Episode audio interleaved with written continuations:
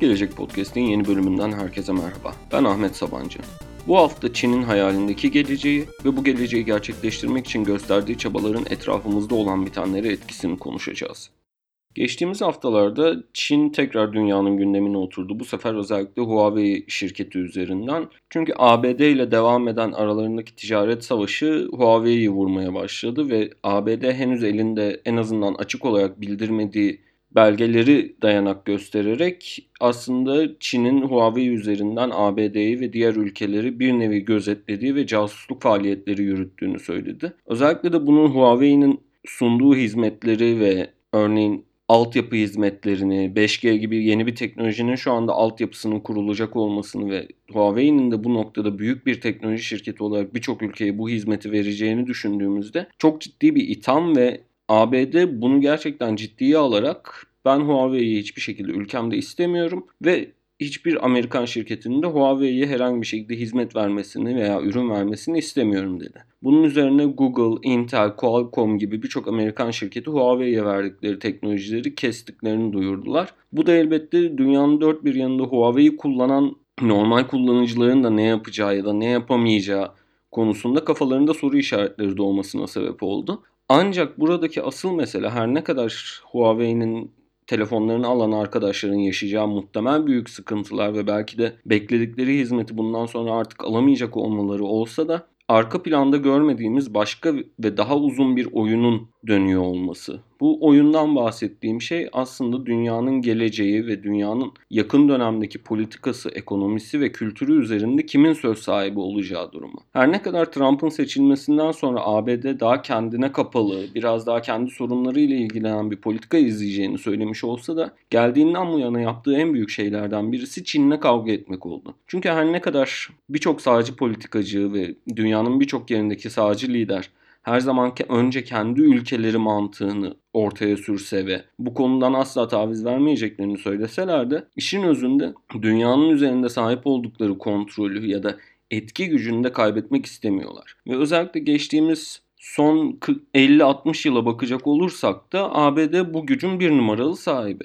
Dünyada ekonomik olarak, teknolojik olarak, toplumsal olarak, kültürel olarak en büyük etki gücü onlarda ve dünyanın birçok noktası da onların üzerinden şekilleniyor. Ancak Çin giderek bu noktada daha fazla güç sahibi olmaya başladı. Daha fazla etki gücüne sahip olmaya başladı ve her ne kadar Trump bu noktada da kendi işimize bakacağız mantığıyla hareket edeceklerini söylese de aslında tam da bir normal sağcı politikacının yaklaşacağı şekilde bundan ciddi bir şekilde rahatsız oluyor ve o etki gücünü Çin'e kaptırmak istemiyor. Aslında bu noktada yalnızca Çin ve ABD arasında geçen bir durum söz konusu değil.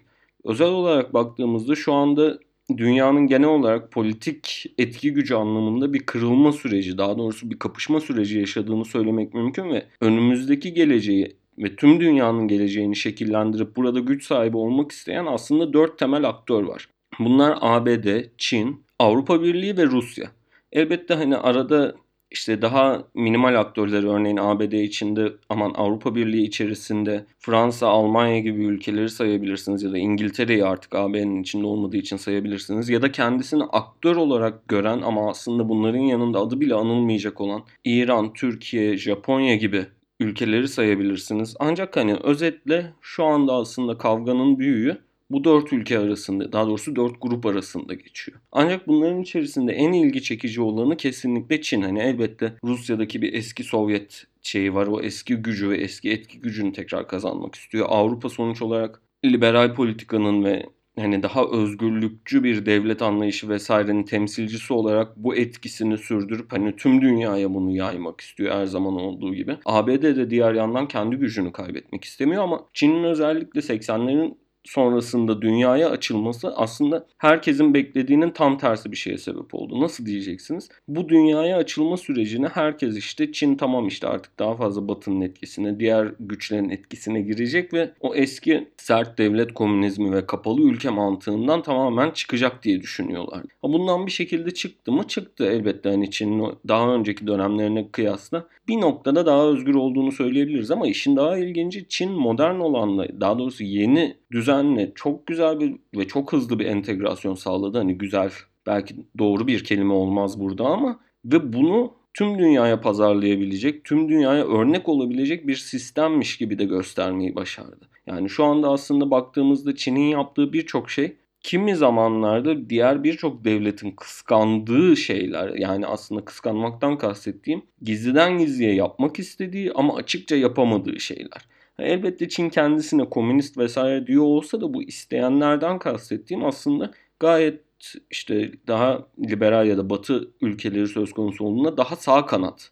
liderler, daha sağ kanat ülkeler bunları istiyor. Yani bunların içerisinde o gözetimi, devletin her şey üzerindeki kontrolünü ve diğer ülkeler üzerindeki kontrolünü rahatlıkla sayabiliriz. peki tüm bunlar Çin'in planları konusunda nasıl bir şey gösteriyor bize? Çin aslında şu anda yaptığı birçok şeyle dünya üzerindeki etkisini ve dünyadaki diğer birçok ülke üzerindeki etkisini ciddi bir şekilde arttırıyor ve arttırmaya da devam edecek. Yani bu konuda hiç kimsenin bir şüphesi yok. Ancak bunun nereye kadar süreceği ya da diyelim ki işte diğer tüm rakiplerini eledi ve hani işte 20. yüzyılda ABD'nin geldiği noktaya Çin geldi. Böyle bir durumda nasıl bir geleceğin bizi beklediği noktasında çok ciddi kafa karışıklıkları var. Kimse buna hani çok da fazla bir net cevap veremiyor. Ve bunun temelinde de aslında bu konuyla ilgili konuşanların, bu konuyla ilgili yazanların büyük bir kısmının Çin'in kendisini tanımak yerine, Çin'i Çin'den tanımak yerine dışarıdan bakarak özellikle de batı eksenli bir bakış açısıyla bakarak bunu incelemeye çalışıyor olması. Yani Çin'in toplumsal yönlerini, kültürel yönlerini, Çin'deki yaşayan insanların tüm bu olan bitenlere nasıl baktığını ya da bunları nasıl okuduğunu çok fazla umursamıyoruz, çok fazla ilgilenmiyoruz bununla. Oradaki kültürü,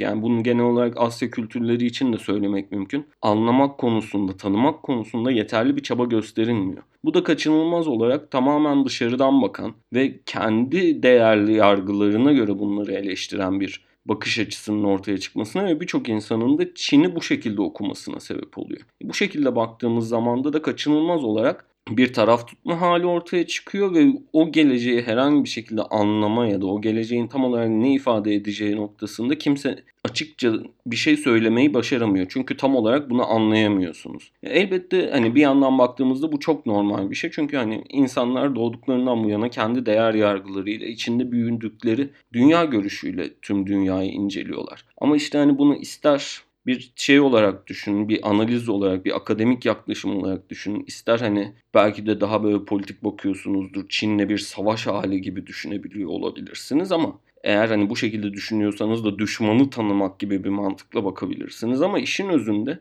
eğer karşınızdaki tarafı daha iyi tanımak istiyorsanız ve bu sizden çok daha farklı bir dünya görüşüne, çok daha farklı bir toplumsal yaklaşıma sahip bir grupsa burada kendinizi ciddi bir şekilde değiştirmeniz, bakış açınızı çok daha sert bir şekilde dönüştürmeniz gerekiyor. Bunu yapamadığınız sürece tam olarak orada ne olup bittiğini anlamanız çok zor. Elbette benim buradaki hani kısa bir 15-20 dakikalık podcast'te tek seferde Çin'in kültürünü, politik yaklaşımını, Çin'in gelecek algısını anlatmam çok da mümkün değil. Belki ilerleyen zamanlarda bunun üzerine çok daha kapsamlı bir seri böyle 3-5 bölüme yayılan bir seri yapabilirim. işin içine uzmanları ve daha işin yetkin insanları da dahil ederek. Ama şu anda ben daha çok Çin'in şu anda gelişmekte olan ve kurmaya çalıştığı yeni düzeni bu günümüz teknolojileriyle, günümüz dünyasının dengeleriyle birlikte değişen teknolojisinin aslında nasıl bir geleceğe işaret ettiğini ve bu noktada Çin'in neler yapıp neler yapamadığını ya da neler yapamayabileceğini biraz konuşmak istiyorum. Elbette burada çok daha fazla farklı konulara girmek de mümkün. Örneğin bir süredir gündemde yer alan özellikle Rusya-ABD, Rusya-AB ilişkileri üzerinden konuşulmaya başlayan hibrit savaş kavramı gibi şeyleri de ele almak gerekecek ama onu da bu bölüme sığdırmam mümkün değil. Belki ilerleyen zamanlarda o konuda daha farklı bir podcast, sadece hibrit savaş ve bununla ilişkili kavramlara değinen bir podcast hazırlayabilirim ama o zamana kadar podcast'in açıklama kısmında linkini de bulabileceğiniz Avustralyalı yazar ve araştırmacı Mikey'nin çalışmalarına bakabilirsiniz. Kendisi bu konuda gerçekten taze ve farklı bir yaklaşım sunuyor. Kesinlikle hani bu konulara dair ilginiz varsa hibrit savaş gibi şeylere onun yaptıklarını bir bakmanızı tavsiye ederim. Şimdi gelelim Çin'in ne yaptığını. Şimdi bildiğimiz üzere Çin dediğimiz zaman aklımıza gelen birkaç şey var. İşte tüm dünyanın neredeyse teknoloji üretiminin ve hemen her şeyin üretiminin orada yapıldığı, bir nevi dünyanın fabrikasına dönüştüğü gerçeği. Diğer yandan büyük Avrupalı Amerikalı teknolojilerin çok benzerlerini çok daha ucuza yapan firmaların merkezi olduğu işte hani bunun en basit örneklerinden birisi Huawei. Tamamen bir Android telefon alıyorsunuz ama tasarımının %90'ı neredeyse Apple'ın iPhone iOS'unun bir kopyası seviyesinde ya da Xiaomi gibi MacBook'un neredeyse tüm tasarım örneklerini şey yapıp bir Windows bilgisayar üretme gibi şeyler. Hani bunlar zaten hepimizin bildiği şeyler ve diğer yandan da elbette gözetim noktası var hepimizin en çok konuştuğu, devletin hemen her şeyi gözetlediği, sosyal medyanın oradaki işte Baidu, Weibo gibi şirketlerin kelimeleri bile sansürlediği ve hatta bazı kelimeleri yazda paylaşmanıza bile izin vermediği bir sistemden bahsediyoruz ve özellikle geçtiğimiz yıldan bu yana iyice gündem haline gelen işte bir sosyal skor muhabbeti var. İşte yaptığınız şeylere yapmadığınız şeylere göre size puan verilmesi ve bunun üzerine hani neredeyse toplu taşımayı bile kullanmanıza izin verilmeyecek bir noktaya gelinmesi gibi şeyler. Elbette tüm bunlara baktığımızda özellikle de daha böyle batıdan daha özgürlükçü hani batıdan demek belki biraz şey olacaktır ama özgürlükçü bir gözle baktığımız zaman bunların hepsinin gayet hani kötüye kötü bir geleceğe, distopik bir geleceğe işaret ettiğini söylemek mümkün. Ama diğer yandan da bakıyorsunuz ki Çin'le ilgili ya da işte Çin'de bunları kullanan insanlarla hani sansürü vesaireyi çok da umursamayan ya da işte ülkemizde artık geldiğimiz noktadaki gibi hani otosansüre normalleştirmiş ve hani ben sadece keyfime bakayım yaklaşımındaki insanlar için aslında tüm bunlar dev bir kolaylık gibi görülüyor. Çünkü neden? Örneğin Weibo tamamen devletin kontrolünde ve devletle her şeyini paylaşan bir şirket. Eğer ama eğer hani bu konuda kendinizi işte benim saklayacak bir şeyim yok ki mantığıyla yaşamaya alıştırdıysanız Weibo'nun sağladığı hizmeti şu an dünyanın hiçbir yerindeki hiçbir şirket sağlayamıyor. Çünkü neden? Weibo'nun içerisinde aynı anda sosyal medyanız da var, mesajlaşmanız da var, yemek alışverişiniz de var. Hani düşünün ki Facebook, Twitter, Instagram, Uber, yemek sepeti, Getir vesaire hepsi bir araya gelmiş tek bir app'ten erişebiliyorsunuz ki bunun içinde ödeme sistemleri de var ve hani sadece Weibo'nun app'ini kullanarak gidip bir restorandan bile alışveriş yapabiliyorsunuz. Hani böyle bir rahatlığın sağlanıyor olması birçok insan için aslında çok büyük bir kolaylık. Yani ve hayatlarını ciddi anlamda değiştiren bir şey. Ha elbette Çin'in hani ekonomik durumu her ne kadar dünyanın dört bir yanına yatırım yapıyor olsalar da Çin ekonomik olarak çok ciddi sürekli büyüyor olduğunu söylese de aslında bu büyüme vatandaşlara da çok ciddi bir şekilde yansımıyor. Neden? Çünkü hani bu büyümenin tamamı sadece işte devletle arası iyi olan şirketlerin, devletle arası iyi olan yöneticilerin cebine giriyor ve bunu da kaçınılmaz olarak yani her daha otoriter, daha sert devlette gördüğümüz gibi eğer ortada bir zenginleşme varsa bu sadece yönetenlerin ve onların kankalarının cebine girmesi durumu var. Bu da hani doğal olarak diğer insanların çok daha iç açıcı olmayan bir durumda yaşamasını sebep oluyor. Ha, elbette bu gözetim çok saçma sapan şeylere de sebep oluyor tabii ki. Oradaki gazetecilerin durumu, birçok yazarın, gazetecinin zaman zaman ortadan kayboluyor olması hatta Hong Kong'da hani her ne kadar Çin'den bağımsız olmaya çalışan bir alan olsa da hani yarı bağımsız diyebileceğimiz bir alan olsa da Hong Kong'da bile kitap evi sahiplerinin zaman zaman ortadan kaybolduğu ve daha sonra Çin'de ortaya çıktıkları gibi şeylere tanık oluyoruz. Ha tabii bir yer bir diğer yandan da Çin'de yaşayan Uygurların durumu söz konusu. Her ne kadar eskiden buna Türkiye'den özellikle çok ses çıkartılıyor ve gündeme getirilmeye çalışılıyor olsa da artık Çin'in ekonomik ve politik etki gücü yavaş yavaş Türkiye'ye de yansımaya başladığı için özellikle içine girdiğimiz ekonomik kriz sayesinde artık bu konuda da Türkiye'de çok fazla insan ses çıkartmaya cesaret edemiyor. Çünkü oradan gelecek paranın ve yatırımın kesilmesi Türkiye için çok daha büyük sorunların da beraberinde gelmesi anlamına geliyor. Ya tabii diğer yandan bahsettiğimiz gibi Çin neredeyse dünyanın ihtiyaçlarının ciddi bir kısmını üretiyor ve bunları dünyanın tüketmesini sağlıyor ve elbette bu da kaçınılmaz olarak çok ciddi bir ekonomik ve politik güç de beraberinde getiriyor. Örneğin bunun yakın örneklerinden birisi Çin'in özellikle Batı ülkelerinden aldığı çöplerin geri dönüşüm amacıyla aldığı çöplerin kotasını bir anda düşürme kararı alması. Çünkü hani bu çöplerin çoğu özellikle atıkların denetlenmesi, kontrolü ve toplanması konusundaki ciddi sorunlar yüzünden ki bu sorunlar dünyanın her yerinde var. Ülkemiz bunun belki de en kötü örneklerinden birisidir diyebilirim. Çünkü geri dönüşüm konusunda felaket seviyelerdeyiz en azından bana göre. Oraya giden çöplerin büyük bir kısmının adam akıllı dönüştürülememesine ve bir çöp yığını olarak Çin'de kalmasına sebep oluyordu. Ve bu da doğal olarak Çin'in hani hali hazırda kendi ürettiği çöpün üzerine bir de ithal edilmiş çöp sorununun gelmesine sebep oluyordu. Çin kaçınılmaz olarak bunu kesmeye ve daha az çöp ithal etmeye karar verdi ve bir anda birçok ülke ne yapacağını şaşırdı. Çünkü kendileri hiçbir şekilde geri dönüşüm konusuna adam akıllı bir yatırım yapmamışlar. Hiçbir şekilde bunları kendi kendimize nasıl hallederiz düşünmemişler ve bu yüzden de bir anda bu çöpleri biz nereye göndereceğiz diye kara kara düşünmeye başladılar. Hani bunu birçok farklı sektörde, birçok farklı alanda görebiliriz. Hani Çin'in sadece tek bir parmağını şıklatması ya da Çin'deki komünist hükümetin tek bir belgeyi imzalamasıyla bir anda birçok şeyin dengesi değişebiliyor ve hani aslında ABD ile Çin arasındaki bu ekonomik savaşında yan etkisini büyük anlamda ABD ya da Çin değil diğer ülkeler yaşayacak. Çünkü bu bir noktadan sonra o iki ülkenin diğer ülkeler üzerinde de kuracağı ekonomik baskılara dönüşecektir.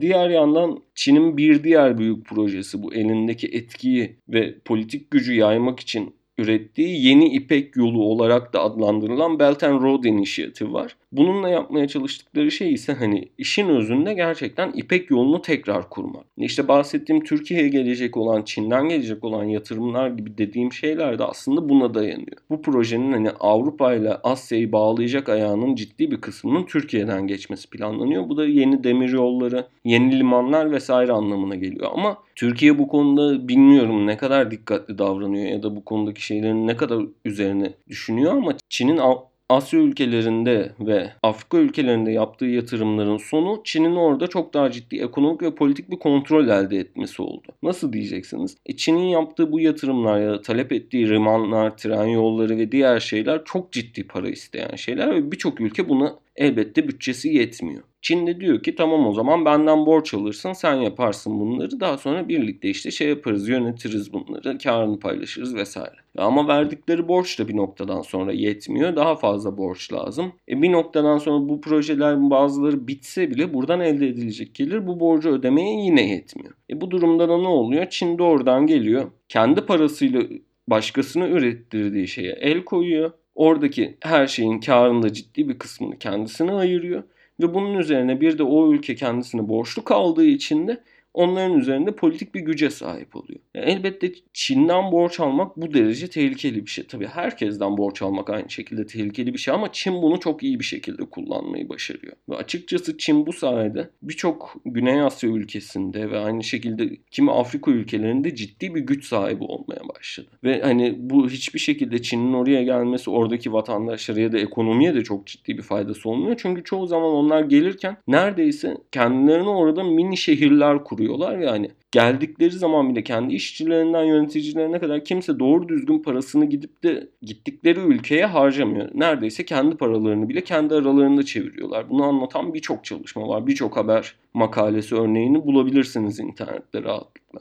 Ya böyle bir durumda olan sadece o ülkeye ve vatandaşlarına oluyor. Çünkü devletleri bir anda gereksiz bir şekilde borçlanmış oluyor ve üstüne üstlük o borcun sonucunda üretilen şey üzerinde de neredeyse doğru düzgün bir söz sahibi bile olamıyorlar. Ve işte bir de tabii ki bu Huawei örneğiyle gördüğümüz üretim ve teknoloji alanındaki gelişmelerinin dünya üzerinde nasıl bir etki yaratabileceği meselesi var işte Huawei'nin hani Çin için casusluk amacıyla kullanıldığından vesaireden bahsediliyor. Bu böyle bir şey mümkün olabilir mi? Pek tabii mümkün olabilir sonuçta. Çin'de devletle aranızı iyi tutmazsanız çok fazla yaşama şansınız yok. Ve eğer Çin devleti sizden böyle bir şey isterse çok fazla hayır deme şansınız da yok. Hani bu noktada kanıt çıkartmak mümkün mü bilmiyorum. Hani belki de ABD gerçekten bir şeyler buldu da bu kadar net konuşabiliyor ama diğer yandan da şöyle bir şey var. Hani ABD de bu konuda hani sicili çok da temiz bir ülke sayılmaz. Sonuç olarak biliyoruz ki ABD'de birçok işte örnek var. Kendi açılarından terörist olarak gördükleri ya da tehlikeli gördükleri insanların sipariş ettikleri teknolojilerin içerisinden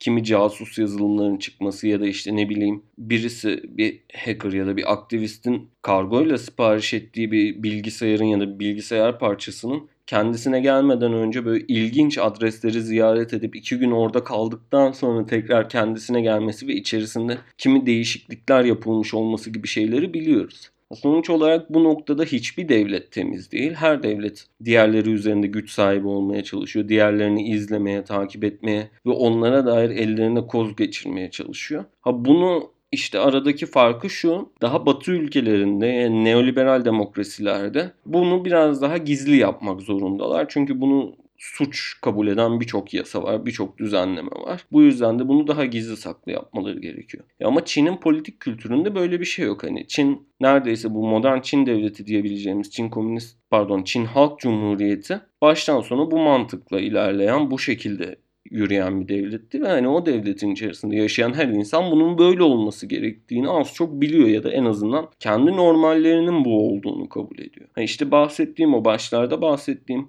diğer devletlerin kıskandığı şeyler dediğimde aslında bu hani söz konusu gözetim olsun, işte diğer şirketler üzerindeki kontrol gücü olsun. Bunlar aslında birçok devletin istediği ama yapamadığı şeyler. Ha bunu şu an kim yapabiliyor dünyada? Rusya açık açık yapabiliyor. Çin açık açık yapabiliyor. Hani yavaş yavaş hani belki açık açık değilse bile Türkiye'yi bu noktada benzer kategoriye alabiliriz. Çünkü hani Türkiye'de de hiçbir şirketin hani en azından devleti mutsuz etmek gibi bir lüksü olacağını sanmıyorum. Ha, ama işte Amerika'da ne oluyor mesela her ne kadar böyle bir kavga hali söz konusu olsa da Google gizli gizli Çin'de tekrar kendisini başlatabilmek için Çin hükümetiyle görüşebiliyor, şey yapabiliyor. Hani aradaki fark nüans farkı dediğim şey biraz da bu yani. Aslında bu bahsettiğimiz dört aktörde temelde çok benzer şeyleri istiyorlar. Ama kavgasını verdikleri şey şu. Bu geleceği kim kuracak ve bunun ne kadar açık yapacaklar? Hani işte belki bir Avrupa Birliği'nin önümüzdeki geleceği etkilediği ve şekillendirdiği bir durumda daha liberal diyebileceğimiz, daha özgürlüklü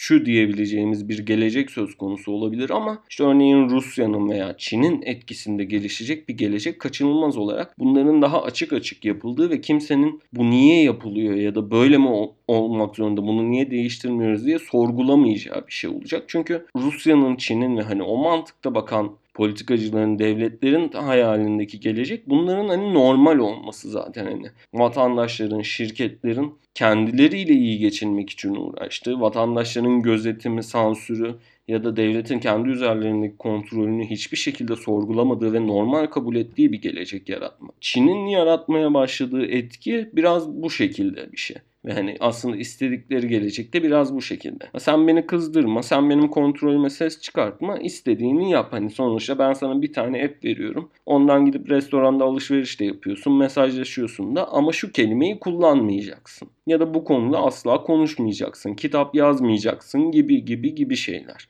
Yani bu durumda bahsettiğimiz şeyler aslında bir noktada birbirine çok benziyor. Çünkü ne olursa olsun biliyoruz yani 11 Eylül sonrasında ABD'nin çıkarttığı Patriot Act muhabbetinde de o güzel liberal ABD, özgürlükler ülkesi ABD gözetimin neredeyse dibine vurdu diyebileceğimiz bir noktadaydı. Bu şekilde ilerlediklerinde de ve sonrasında da hani şu an örneğin Trump'ın geldiği noktaya bakacak olursak da Trump gerçekten hani medyanın kendi sesini dinlemesini hani başka hiçbir konuda konuşmamasını isteyen bir durumda. Ya da işte bakıyoruz Macaristan'da Orban gibiler hani tüm medyayı kontrol ederek sadece kendi kontrolünü sağlamlaştırmaya çalışıyor. Avusturya gibi ülkelerdeki aşırı sağcı liderler Orban'ın nasıl güzel bir iş yaptığını, onların aynı şeyi yapmak istediğini söyleyebiliyor falan. Hani aslında ne kadar hani batı, doğu, kuzey, güney diye ayırmaya çalışsak da ortada benzer bir akım var ve hani bu bir noktada hani önümüzdeki gelecek konusunda iki farklı alternatifin söz konusu olabileceğini bize gösteriyor. Bir yanda daha sağ, daha otoriter, daha gözetim ve sansür odaklı ve devletlerin hemen her şeyi kontrol edip mevcut olanı koruduğu bir gelecek söz konusu olacak. Ya da gerçekten bunun alternatifi insanların daha özgür olabildiği, daha rahat davranabildiği bir gelecekten bahsedeceğiz. Bu noktada da işte hani önümüzdeki şeyleri iyi tanımamız, karşımızda neyin olup neyin olmadığını iyi bir şekilde incelememiz ve buna göre hareket etmemiz gerekiyor. Yani sadece bu işte çok düz bir şekilde işte liberal değerler vesaire gibi ya da işte batı mı doğu mu gibi analiz edilecek bir şey değil. Çünkü hani batısında da Buna dair çok ciddi bir dalga var. İşte görüyoruz aşırı sağın hatta ırkçı hareketlerin nasıl güç kazanmaya başladığını yani. Avrupa Parlamentosu seçimlerinde Avrupa'dan nefret edenler meclise seçiliyor. Yani böyle bir dengesizliğin içerisindeyiz şu an ve hani yeni dengenin nasıl kurulacağı ya da bu yeni dengenin nasıl bir şey olabileceği konusunda hemen hemen kimsenin kafasında net bir plan olduğunu ya da net bir ta- hayali olduğunu sanmıyorum. İşte bu noktada da bizim kafa yormamız ve hani kendi en azından kendi açımızdan oturup biz ne istiyoruz bu önümüzdeki gelecekten diye düşünmemiz gerekiyor. Bu program Friedrich Ebert Stiftung'un katkılarıyla hazırlanmaktadır.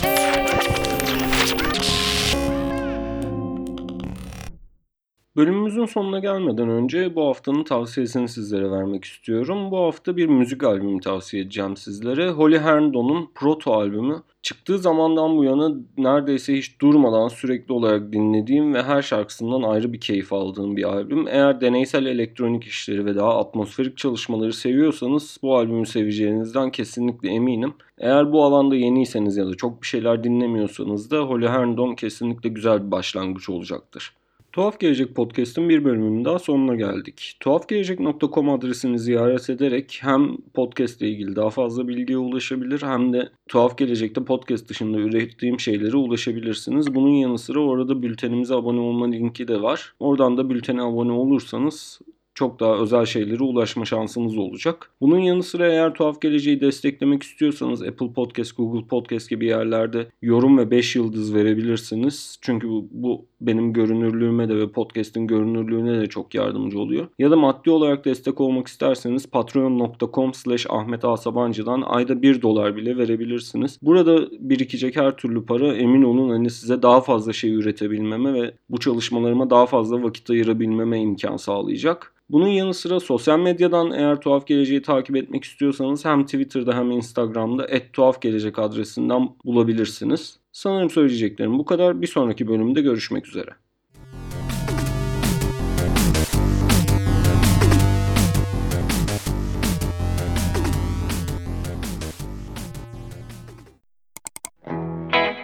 Medyapod'un podcastlerine Spotify, Google Podcast, iTunes ve Spreaker üzerinden ulaşabilirsiniz. Medyapod'u desteklemek için patreon.com slash medyapod.